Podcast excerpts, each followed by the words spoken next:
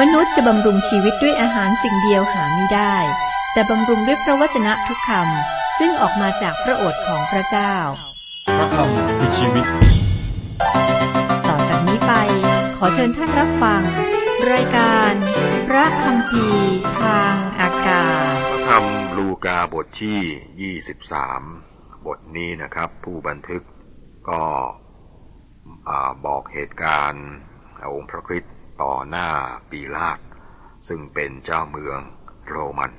ก่อนที่จะถูกตรึงกางเขนนะครับ แล้วก็มีตอนที่ถูกตรึงกางเขน ถูกฝัง ผู้บันทึกคือหมอลูกา ผู้เดียวเท่านั้นที่บันทึกเรื่องพระเยซูถูกปีลาตนำตัวไปหาเฮโรด ซึ่งเป็นผู้นำอีกท่านหนึ่ง การที่พระเยซูเงียบต่อหน้าปีลาตนั้นก็เป็นเหตุการณ์ที่รู้สึกว่าน่ากระอักกระอ่วนพระองค์ไม่ได้พูดถ้อยคำใดกับเฮโรดนะครับ ก่อนหน้านี้ครับพระองค์เรียกเฮโรดว่าเป็นสุนัขจิ้งจอก พระเยซูก็พยากรณ์ถึงเหตุการณ์ที่กรุงเยรูซาเล็มจะถูกทำลาย และอธิษฐานเพื่อศัตรูของพระองค์ จากนั้นพระองค์ก็ถูกตรึงนะ กายจากกับวิญญาณที่แยกกัน แล้วมีคนหนึ่งชื่อโยเซฟ ขออนุญาตเจ้าเมืองนำศพของพระองค์มาฝังตามประเพณีนะครับ นี่ก็เป็นเหตุการณ์ในบทที่ 23 เรามาดูกันข้อต่างๆในบทนี้นะครับ พระเยซูถูกนำตัวไปอยู่ต่อหน้าปีลาตข้อหนึ่งข้อสองเขาทั้งปวงจึงลุกขึ้นพาพระองค์ไปหาปีลาต และเขาฟ้องว่าเราได้พบคนนี้ยุยงชนชาติของเราและห้ามมิให้ทรงสวยแก่ซีซ่าและว่าตัวเองเป็นพระคริสต์กษัตริย์องค์หนึ่งปีลาตเป็นผู้ปกครองของโรมันในดินแดนแถบปาเลสไตน์เขามาจะมากรุงเยรูซาเล็มในช่วงเทศกาลปัสกาเพื่อสอดส่องดูแลฝูงชนที่มาฉลองเทศกาลนี้ เนื่องจากว่าการละเมิดกฎบัญญัติของโมเสสนั้น ไม่มีส่วนเกี่ยวข้องกับโรมัน พวกเขาจึงนำพระเยซูนะแล้วก็กล่าวหาว่าพระเยซูนี่เป็นพวกยุยงต่อต้านซีซ่าซึ่งเป็นจักรพรรดิอันนี้ก็เป็นเรื่องน่าคันนะตลกนะครับ ข้อสามปีลาจึงถามพระองค์ว่าท่านเป็นกษัตริย์ของพวกยิวหรือ พระองค์ตรัสตอบเขาว่าก็ท่านว่าแล้วนี่ ข้อหนึ่งข้อสองข้อสามอ่านแล้วก็จินตนาการถึงฉากนี้นะครับ ช่างไม้ในชุดเสื้อผ้าธรรมดา ยืนอยู่ต่อหน้าปีลาตผู้ปกครองโรมัน พวกผู้นำทางศาสนาของยิวก็จับพระเยซูไว้ปีลาตถามคำถามที่ไม่ปกติกับพระเยซูนะครับ ถามว่าท่านเป็นกษัตริย์ของพวกยิวหรือ พระเยซูก็ตอบดีมากนะครับ ในความคิดผมนะตอบดีมากพระองค์ตรัสว่าก็ท่านว่าแล้วนี่ หรืออีกความหมายหนึ่งก็คือก็เป็นอย่างที่ท่านพูด เป็นประโยคแสดงความจริงอย่างชัดเจน แปลครับปิลาต้องการปล่อยพระองค์นะครับ ข้อสี่ปิลาจึงว่าแก่มหาปรุหิตกับประชาชนว่า เราไม่เห็นว่าคนนี้มีความผิดปิลาตกำลังบอกว่าพระเยซูไม่ได้ก่ออาชญากรรมใด ๆ ที่จะมาจับพระองค์ได้นะข้อห้าเขาทั้งหลายยิ่งกล่าวแข็งแรงว่า คนนี้ยุยงพลเมืองให้วุ่นวาย และสั่งสอนทั่วตลอดยูเดีย ตั้งแต่แกลลี่จนถึงที่นี่ บัดนี้พวกผู้นำทางศาสนาหากขอกล่าวหาพระองค์ว่าพระเยซูนี่เป็นผู้นำกบฏ พวกเขาบอกว่าพระเยซูต่อต้านอำนาจของพวกผู้นำ พระเยซูถูกนำตัวไปต่อหน้าเฮโรดและบาลบัสถูกปล่อยตัว ข้อ6ข้อ7เมื่อปีลาตได้ยินท่านจึงถามว่า คนนี้เป็นชาวกาลิลีหรือ เมื่อทราบแล้วว่าพระองค์ทรงเป็นคนอยู่ในท้องที่ของกษัตริย์เฮโรด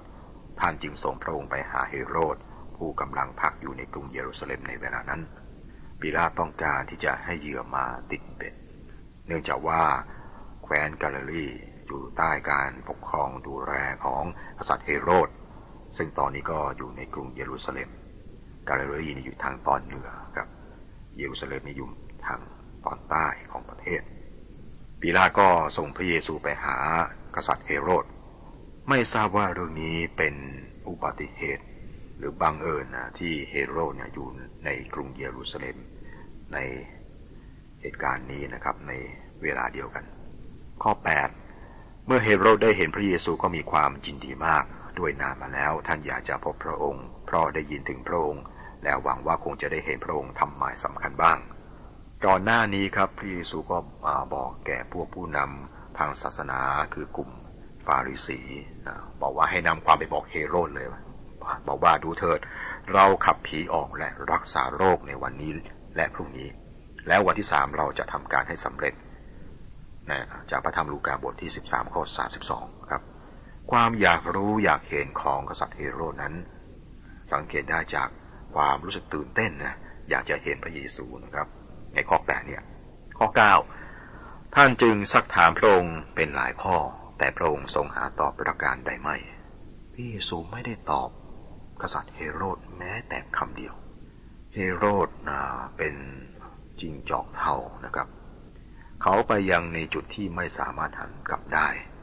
เขาอยู่บนเส้นทางของตัวเองที่จะนำไปสู่การสูญเสียสิทธิอำนาจ เขาเป็นสมาชิกของครอบครัวเฮโรดที่มีชื่อเสียง และพระเยซูก็ไม่ใส่ใจในการเข้าถึงคนเหล่านี้มากนักด้วย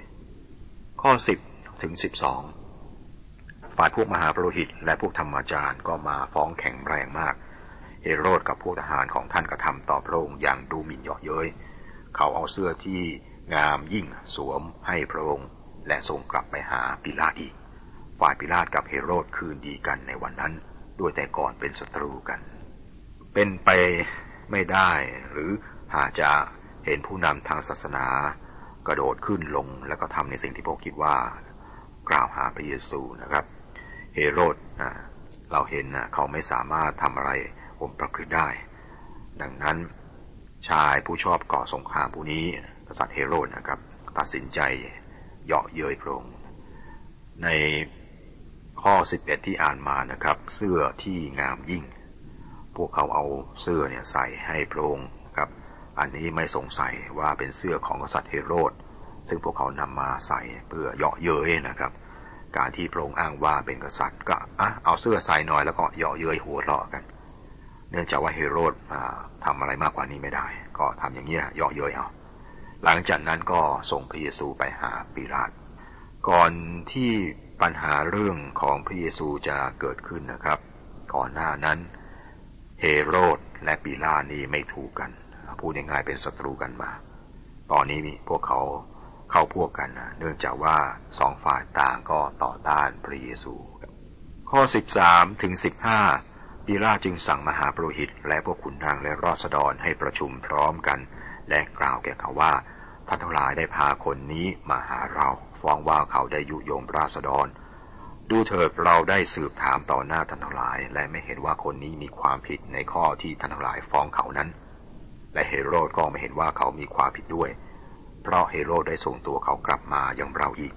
ดูเถิดคนนี้ไม่ได้ทำผิดอะไร ซึ่งสมควรจะมีโทษถึงตายปีลาบรู้สึกว่าไม่มีสิ่งใดที่เขาจะ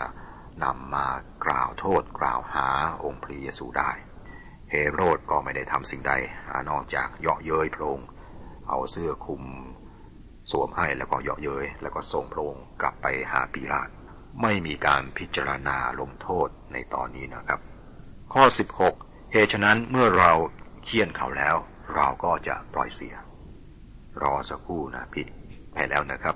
ถ้าพระเยซูสำนึกผิดพระองค์ก็สมควรได้รับการลงโทษ แต่หากพระองค์เป็นผู้บริสุทธิ์พระองค์ก็สมควรได้รับการปลดปล่อยเป็นสระนะครับ การเคี่ยนแบบนี้เนี่ยครับ แล้วก็ปล่อยไปเนี่ยเป็นการประนีประนอมนะครับ ผมเห็นด้วยกับบางคนที่บอกว่านะการประนีประนอมเนี่ย เป็นคำที่ไร้ศีลธรรมที่สุด บางเรื่องดีนะแต่เหตุบางเรื่องนี้ใช้ไม่ได้อย่างเรื่องนี้นะครับ ข้อ17ถึง26ท่านต้องปล่อยคนหนึ่งให้เขาทั้งหลายในเทศกาลนั้น แต่คนทั้งปวงร้องขึ้นพร้อมกันว่า กำจัดคนนี้เสียและจงปล่อยบาลบัตให้เราเถิด บาลบัตนั้นติดคุกอยู่ เพราะการจราจรที่เกิดขึ้นในเมืองและการฆ่าคน ฝ่ายบิราชยังมีน้ำใจจะใคร่ปล่อยพระเยซูจึงพูดกับเขาอีก แต่คนเหล่านั้นกลับตะโกนร้องว่าตรึงเสียเถิด ตรึงเขาเสียที่กางเขนเถิดบิราจึงถามเขาครั้งที่สามว่า ตรึงทำไมเขาได้ทำผิดประการใด เราไม่เห็นเขาทำผิดอะไรที่สมควรจะมีโทษถึงตาย เหตุฉะนั้นเมื่อเราเคี่ยนเขาแล้วก็จะปล่อยเสียง ฝ่ายคนทั้งปวงก็เร่งเร้าเสียงดัง ให้ตรึงเสียที่กังเขน และเสียงคนทั้งปวงนั้นมีชัยปีลาจึงสั่งให้เป็นไปตามที่เขาทั้งหลายปรารถนา ท่านจึงปล่อยคนที่เขาขอนั้น ซึ่งติดคุกอยู่เพราะการจราจรและการฆ่าคน แต่ท่านได้มอบพระเยซูไว้ตามใจเขา เมื่อเขาพาพระองค์ออกไป เขาเกณฑ์ซีโมนชาวไซบรีนที่มาจากบ้านนอก แล้วเอากางเขนวางบนเขาให้แบกตามพระเยซูไปปีลาตพยายามจะลบหลีกการตัดสินใจเรื่องพระเยซูครับ แต่เขาทำอย่างนั้นไม่ได้ครับ การวิเคราะห์สถานการณ์อย่างถี่ถ้วนของปีลาตในเรื่องการทดสอบพระเยซูนี้เป็นการเปิดเผยว่าตัวเขาเองนั้นก็กำลังอยู่ในการทดสอบด้วย โดยที่พระเยซูเป็นผู้ตัดสิน พระเยซูไม่ได้พยายามจะหลีกหนีแต่ปิลาตนะต่างหากที่พยายามหลีกหนีครับ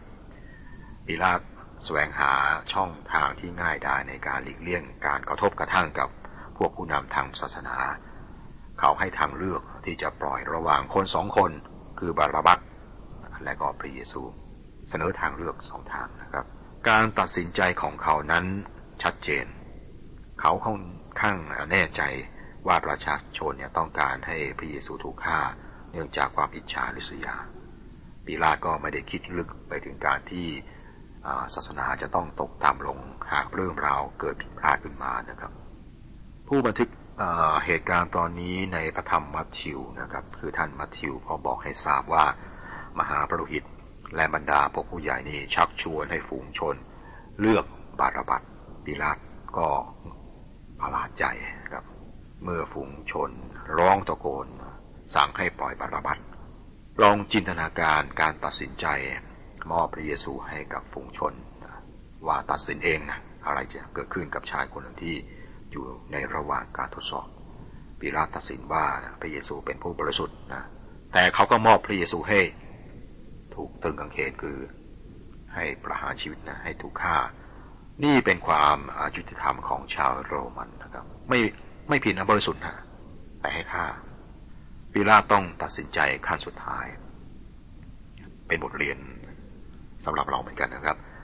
เหมือนกับทุกคนในปัจจุบันต้องตัดสินใจในเรื่องความสัมพันธ์ที่มีกับองค์พระคริสต์ต้องตัดสินใจว่าอย่างไร ต่อไปองค์พระเยซูก็ทำนายล่วงหน้าถึงการที่เมืองเยรูซาเล็มจะถูกทำลาย และอธิษฐานเพื่อศัตรู ข้อ 27 ถึง 30 มีคนเป็นอันมากตามพระองค์ไปทั้งพวกผู้หญิงที่พิราบและคร่ำครวญเพราะพระองค์พระองค์จึงหันพระพักมาทางเขาตรัสว่าทิดาเยรูซาเล็มเอ๋ยอย่าร้องไห้สงสารเราเลย แต่จงร้องไห้สงสารตนเอง และสงสารลูกทั้งหลายของตนเถิดด้วยว่าดูเถิดจะมีเวลาหนึ่งที่เขาทั้งหลายจะว่า ผู้หญิงเรานั้นที่เป็นมัน และคันที่ไม่ได้ปฏิสน และหัวนมที่ไม่ได้ให้ดูดเลยก็เป็นสุข คราวนั้นเขาจะเริ่มว่าแก่ภูเขาทั้งหลายว่าจงพังลงทับเรา และแก่เนินเขาว่าจงคุมเราไว้ ในระหว่างทางที่จะถูกตัดสินประหารชีวิตโดยการตรึงกางเขนนะครับ ก็เขาเกณฑ์ซีโมนที่มาจากชนบท ในพระคัมภีร์นี่ใช้ว่าบ้านนอก ให้แบกไม้กางเขน แทนในจังหวะก่อนอันนี้พระองค์โดนซ้อมนะครับแล้วก็อดนอนคงจะแบกไม่ไหว ก็บอกกับพวกผู้หญิงที่กำลังร้องไห้ เพื่อพระองค์นะครับ พระองค์ก็บอกว่าจะมีเวลาหนึ่งนะซึ่งเป็นเวลาที่ไม่สมควรบอกท่านเด็กเนี่ยไม่เกิดมาก็จะดีครับ เวลาที่วานี้การคือการทนทุกข์ครั้งใหญ่ พระเยซูก็มีบางเรื่องที่จะบอกเกี่ยวกับเรื่องของประชากรล้นโลก จากนั้นพระองค์ก็บอกกับพวกผู้หญิงว่าไม่ต้องร้องไห้เพื่อพระองค์ พระองค์ไม่ต้องการให้ผู้ใดมาสงสาร พระองค์ต้องการให้พวกเขามีความเชื่อศรัทธา และพระองค์ก็ไม่จำเป็นต้องสิ้นประชน แต่พระองค์ไม่ได้สิ้นประชนเพื่อให้เราสงสาร พระเยซูถูกตรึงกับข้อ 33 เมื่อมาถึงตำบลหนึ่งที่เรียกว่ากะโหลกศีรษะหรือว่าโกลาโกธานะครับ เขาจึงตรึงพระองค์ไว้ที่กังเขนที่นั่น พร้อมกับผู้ร้ายสองคนนั้น ข้างขวาคนหนึ่งข้างซ้ายคนหนึ่งพระเยซูก็อยู่กลาง ผู้ร้ายสองคนตึงด้วยกันเป็นสามนะครับ ข้อสามสิบสี่ฝ่ายพระเยซูจึงทรงอธิษฐานว่า โอ้พระบิดาเจ้าข้าขอโปรดอภัยโทษเขา เพราะว่าเขาไม่รู้ว่าเขาทำอะไร เขาก็เอาฉลองพระองค์จากฉลากแบ่งปันกัน พระเยซูอธิฐานขอร้องพระเจ้าพระบิดาให้ยกโทษให้กับฝูงชนที่จะพระองค์ตรึงกางเขน ถ้าพระองค์ไม่ทำอย่างนี้กับฝูงชนจะรู้สึกละอายที่ทำบาปโดยที่ไม่สามารถอภัยได้ในการที่พรงพระชนพระบุตรของพระเจ้า ข้อ 35 คนทั้งปวงก็ยืนมองดู พวกคุณนางก็เยาะเย้ยพระองค์โดยว่า เขาช่วยคนอื่นให้รอดได้ ถ้าเขาเป็นพระคริสต์ของพระเจ้าที่ทรงเลือกไว้ให้เขาช่วยตัวเองเถิด ถ้าหากว่าพระเยซูเสด็จลงจากกังเขนพระองค์ก็ไม่ใช่พระคริสต์พระองค์ก็จะไม่ได้สำเร็จตามคำพยากรณ์ จากพระธรรมอิสยาห์บทที่ 53 ที่บอกถึงการตายของพระองค์ไว้นะครับ อิสยาห์บทที่ 53 ข้อ 8 บอกว่า ท่านถูกบีบบังคับและท่านถูกข่มใจ ถึงกระนั้นท่านก็ไม่ปริปากเหมือนลูกแกะที่ถูกนำไปฆ่าและเหมือนแกะที่เป็นบ้าอยู่ต่อ หน้าผู้ตัดขนของมันชันใด ท่านก็ไม่ปริปากของท่านเลยฉันนั้น เพราะว่าพระคริสต์ประทับอยู่บนกางเขนผู้เชื่อศรัทธาคือเราก็ได้รับการเยียวยาทางจิตวิญญาจากบาปข้อ 36ถึง38พวกทหารก็เยาะเย้ยพระองค์ด้วย เขาเข้ามาเล้าอางุ่นเปรี้ยวส่งให้พระองค์แล้วว่า ถ้าท่านเป็นกษัตริย์ของพวกยิวจงช่วยตัวเองให้รอดเถิด และมีคำเขียนไว้เหนือพระองค์ว่า ผู้นี้เป็นกษัตริย์ของพวกยิวพระเยซูก็ถูกตรึง กางเขนบนไม้กางเขนนะครับ พวกเขาเขียนคำอธิบายเป็นภาษากรีก ลาตินและเฮบรู ภาษากรีกนั้นเป็นภาษาแห่งสติปัญญา วรรณกรรมและวิทยาศาสตร์ ภาษาละตินเป็นภาษาแห่งกฎหมายและระเบียบกฎเกณฑ์ การทหารและการปกครอง ภาษาฮิบรูเป็นภาษาแห่งศาสนา เมื่อพระเยซูกลับมาอีกครั้งในอนาคตเพื่อตั้งอาณาจักรแผ่นดินของพระเจ้า พระองค์ก็จะเป็นผู้ครอบครองการเมืองการศึกษาและจิตวิญญาณแห่งจักรวาลนี่เป็นคำอธิบายของพระองค์ซึ่งเป็นไปอย่างถูกต้องครับ ในการที่เราจะได้คำอธิบายที่ครบถ้วนครับคุณผู้ฟังครับ เราจำเป็นต้องนำกิติคุณทั้งสี่เล่มมารวมกัน ลูกาก็เป็นเล่มหนึ่ง อีกสามเล่มคือมาทิว มาระโกยอน ถ้าจะอธิบายครบนะต้องเอาสี่เล่มเนี่ยมารวมกันนะครับ